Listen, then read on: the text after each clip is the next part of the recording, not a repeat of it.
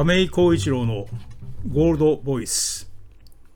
こんばんは。亀井浩一郎です。8月30日夕刻の収録でポッドキャスト版です、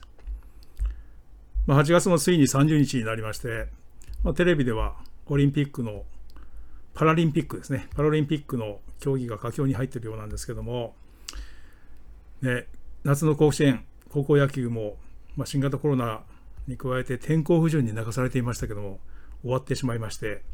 なんとなくこう夏も終わるなぁと、まあ、別に、まあ、私自身は海や山に行ったわけではないんですけどもなんとなくこうその夏の終わりという雰囲気を感じてやっぱりなんとなく修正ですね。8月の終わりっていうのはねそういう風な感じです。まあそう思って考えてみるとまあ、都内なんですけど自分の住まいとか事務所の周り含めてですね最近セミが鳴いてないなということに気づきましたね、まあ、このまま涼しくなって秋に行こうということなんでしょうかね。夕方発表されたこの都内の新型コロナの新規感染者数というのがあったんですけども1915人と。これ2000人切っていたのでまあ、正直ちょっと驚きました意外というかですね。というのは、まあ、5,000人超えてきたりとかした時に、まあ、これもしかしたらその1万人とかねやっぱりインド型デルタ株というのは感染力が非常に強いということでその通りまあ感染者が爆発的に増えてましたから本当にもうひょっとすると1万人なんていうこともあってもというふうなことを思ってたもんでで先週あたりからあの割と減ってきてたのでまあこれで第5波ですかね、これ、収束に向かうっていう期待が持てるんでしょうかね、これでね。まあ、いずれにしても、まあ、引き続き警戒ということだと思います。さて、あの先週末の金の話からなんですけどね、金価格。これ、前日比で24.3ドル高の1819.5ドルで終わるということで、ちょうどあの8月2日以来ですから、約1ヶ月ぶりの高水準で終了ということになりました。まあ、円価ベース、円建てでも、これ税抜きで6300円台後半という価格なんですけどね。ちょうどあの8月というと、その7月分の雇用統計の発表があった、まあ、8月6日だったと思うんですけども、えー、その後ですね、まあ、ちょうどその時に、えー、前月比での雇用者増加数がですね、えー、94万3000人だったかな、これで予想を上振れたということで、これはそのテーパリング、量的緩和の縮小観測ですね、これこれが早まるんじゃないかと。いうことで、まあ、金市場、ちょっと売り物が出たわけですよね。えー、さらに8月の9日は、まあ、このポッドキャストでも取り上げましたけども、ちょうど取引の薄いアジアの早朝の時間帯、これにえー、日本は祭日でしたけども、えー、フラッシュクラッシュということで大きく下げてたわけですよね。で、そこからの戻りはまあ早かったんですが、その際に、まあ、戻りの、まあ、主導したのはショートカバー、つまりファンドの空売りの買い戻しだったわけですね。だからまあ、空売りの買い戻し、ショートカバーというのは、これはもう買い戻してしまったらそれで終わりですから、あ割と、その、なんていうんですかね、えー、やっぱりポイントになるのは、新規資金が入ってくるか否かっていうところにあるわけですよね。で、そういうふうに見てたところ、先週末ですよね、27日ですけども、CFTC、これはあのアメリカの政府機関機関で、商品先物取引委員会というのがあって、それは毎週末データを出すわけですけども、それによると、ニューヨーク金先物市場におけるファンドのポジションというのは増えてたんですよね。これ取り組みと言いますけどね。つまりこれ何を意味するかというと、新規資金が入ってきたことを意味するわけですよね。だからまあ新規買い、いわゆるフレッシュロングが増えてきて、それが重量換算で、これオプション取引抜いた数字ですけど、45トン増えてたという感じなんですよ。それと、その1週間のショートカバー分、これ13トン減ってましたので、これ合わせると58トン、いわゆるネットロングという言い方するんですけども、増えたということでは判明しています。つまりまあ、あのショートカバーだけではなくて、新規資金が入ってきたことによって、まあ、その金市場もですね、ややこう地に足がついた上昇という感じに、まあ、なってきたかなというふうに思います。さて注目のジャクソンホール会合のパウエル議長の講演ですけども、まあ、無難に終了ということになったわけですよね。なりました。ちょうどまあ、あの、先ほど申し上げましたけども、8月初めにね、FRB の理事、これはあの今、6人しかいないんですけど、そのうちの4人までもがですね、えー、この雇用統計前に、そのテーパリングに関して、それはまあ早まるのではないかというか、うんと早めた方がいいんじゃないかとかいうことを語ってたり、それに加えて、地区連銀の総裁までですね、もう寄ってたかってっていう感じで、まあ、早期のテーパリング観測を語ってたわけですよね。まあ、結果的にまあそれだけそのそういうふうな話になったもんですから、まあ、今先ほど言ったように売られたわけですけども、マーケット全体としてもね、やっぱりそのこうその気になってたっていうような感じだと思うんですよね。ところが、その先週末のそのジャクソンホールでのパウエル議長の講演というのは、なんとなくこう、議長がこうおっとり刀で駆けつけてきて、いや、自分だってその、こういう調子だったらば、年内にそのテーパリングを開始しようと思ってたんだよっていうような感じで話をしてですね、なんかこう軽く軽くいなしたっていうような感じなんですよ。で、そこでまあ、その講演の用紙っていうのは、あですね、ポイントは、インフレについてはね、これ、やっぱり、このインフレについてはもう本当に著しい進展というのは満たしてるんだというふうに、しましたね。で、その上でも、まあ、従来から言ってるように、やはりインフレの更新っていうのはね、やっぱり一時的なんだよという感じですよね。それをやっぱり同じ発言をして、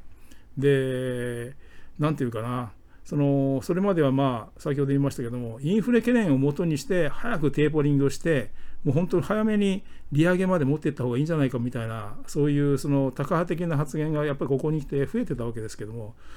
そういう論議を、まあ、議長発言っていうのは、なんとなく私はそこまで踏み込んでないよっていう感じで一周したような感じなんですよね。その一方で、その雇用について、これはまあ最大化に向けて、まあ、明確に前進はしてるよと。だけど、例えば5%台の現在のね、失業率っていうのは、まだまだこれは高すぎだよという形で、雇用についてはまだまだその著しいというようなところまでは来てないというような分析を発表しているということです。まあ、その上で、その仮にまあテーパリングがですね、着手して、えー、資産購入が終わってもですね、まあ、FRB は高水準の債券保有をずっと続けるというような感じでは、えーまあ、緩和的な金融環境というのは続くんだよと。これはまああの2013年に12月にテーパリングを発表して、で、翌その14年の1月から段階的に買い付けを減らしていったっていうのが前例があるわけですけども、それで10月までね、減らしていったわけですけど、その後に、えー、あの、もう買い付け終わった後に、満期になる、まあ、交渉感って言いますけども、満期になった分は、そのままその平行移動で国債とか MBS という、まあ、住宅ローン担保証券を買い付けるという形で、ずっとその、まあ、市場にばらまいた資金は維持したわけですね。まあ、そのことをまあ言ってるわけですよね。それともう一つ、まあ、これが一番マーケットに安心感を与えたなと思うのは、そのテーパリングと、まあの着手と利上げは直接リンクしないよと。だから、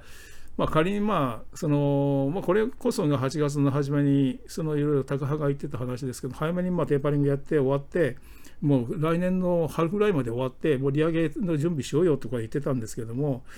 まあ、今回、パウエル議長自身は、そのテーパリングで終了したとしても、ですね買い付けが終わったとしても、そのそのままそれがイコール利上げを意味はしないんだよということを、まあ、明言してました。まあ、これはやっぱり安心感を与えて、いわゆるハト派的っていうような感じにね、やはり利上げまでには時間があって、えー、という形なんでしょうね。まあ、いずれにしましても、そのこの、まあ、現在でいくと、雇用の最大化と物価のまあ2%を優に超える、まあ、平均的な物価水準2%超えるっていうところですね。これが達成するまでは、まあだからインフレ率は達成は一応見てきてるけど、雇用の分ですよね。それまでは、まあ、忍耐強く当たるよというような、これもまあ、従来から使っている表現でしょうけども忍耐強く当たるっていうような意味合いの、まあ、発言だったわけですよね。当然まあ市場ではハト派的な内容と受け止められて、まあ、株価は上がりましたし、まあ、ドルは逆に売られ金利も低下で金は促進で1ヶ月ぶりの高値ということになったということですね。これちょうどあの私も8月25日のブログでですねパウエル講演を先読みするとというふうに題して、まあ、書いたんですけども、えー、その時にねあのインフレよりも雇用を重視するスタンスを示すんではないかなというようなニュアンスで書きました。えーまあ、実際あのパウエル議長の講演も時間的にはそのやはりインフレよりも雇用面の話の方が時間を多く割いてたというふうに言うことですけどね、えー、じゃあなぜ私がねその雇用面に重点を置く労働市場に重点を置くっていうふうに書いたのかということなんですけどもそれはちょうどねタイミングとしてまあ、パウエル議長のちょうど任期が来年の2月で決め切れるんですよね、ちょうど4年の任期が切れるんですけども、その9月に入っていくと、ですねちょうどその再任を含め、次の議長をどうするかっていう、その人事の季節に入っていくんですよね。まああの FRB 議長を指名するのは、えー、大統領なんです。だから、バイデン大統領なんですけども、まあ、承認は上院で承認するという、まあ、手手順を踏むわけですけどね、ちょうどその、それがまあ9月の、まあ、アメリカは第1月曜日がレーバーデーといって、まあ、休日ですけども、そのレーバーデー明け以降はいよいよ夏休み明けということで、えー、そういうその、まあ、まあ、季節に入っていくと。ちょうどあの8月の22日、これは日曜日だったんですけども、ブルームバーグがですね、イエレン財務長官が、まあ、バイデン大統領に来まあ、要するにそのパウエル議長の再任を進言するという内容の、まあ、話を観測記事として、まあ、ブルームバーグが流したんですけどね。で、えー、なぜかというと、それをその、まあ、タイミングとしては、もう9月の前半にでもそういうふうなあ、まあ、決定はされるんじゃないかというようなことをやっぱり記事は書いてたわけですよ。でそれでねその記事もあなるほどなと私は思ったんですけどねもともとイエレン財務長官は言うまでもなく前の FRB 議長ですよね。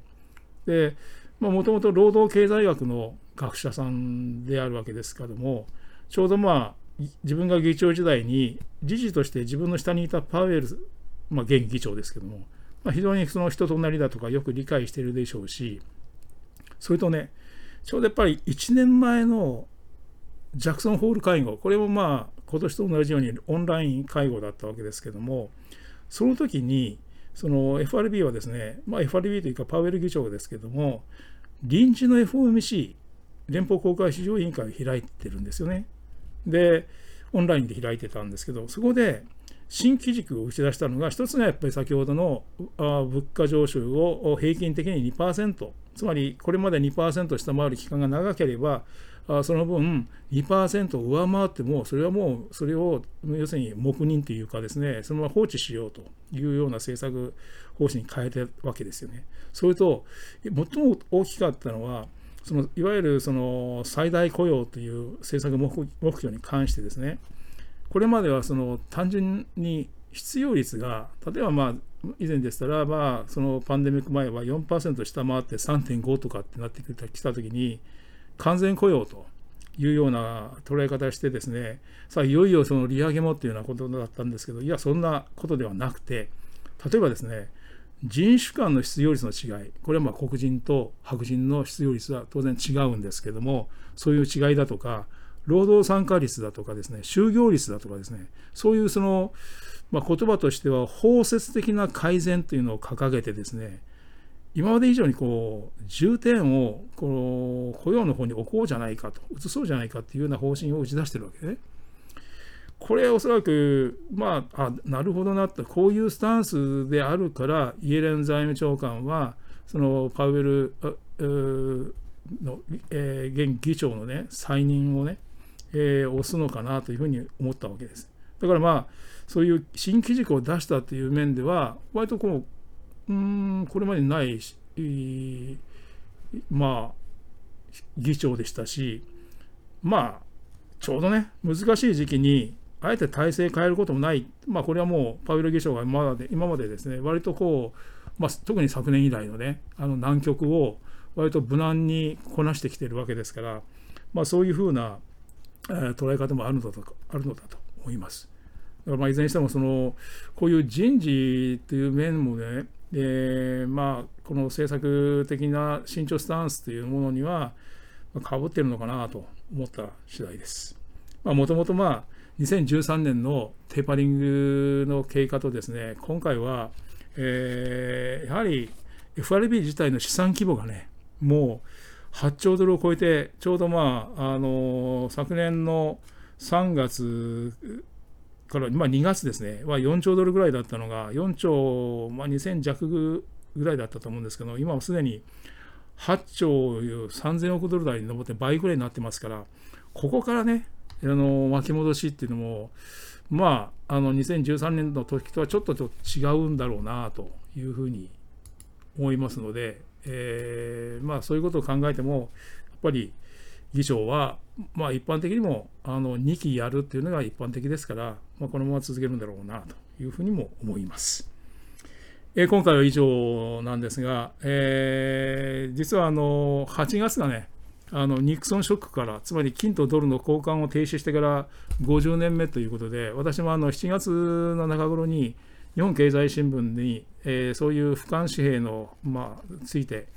えー、ペーパーマネーについてですね、一文を書かせていただいたんですけども、次回はその、まあ、絡みで株式市場の捉え方についてもちょっと触れたいと思います。では、これで終わります。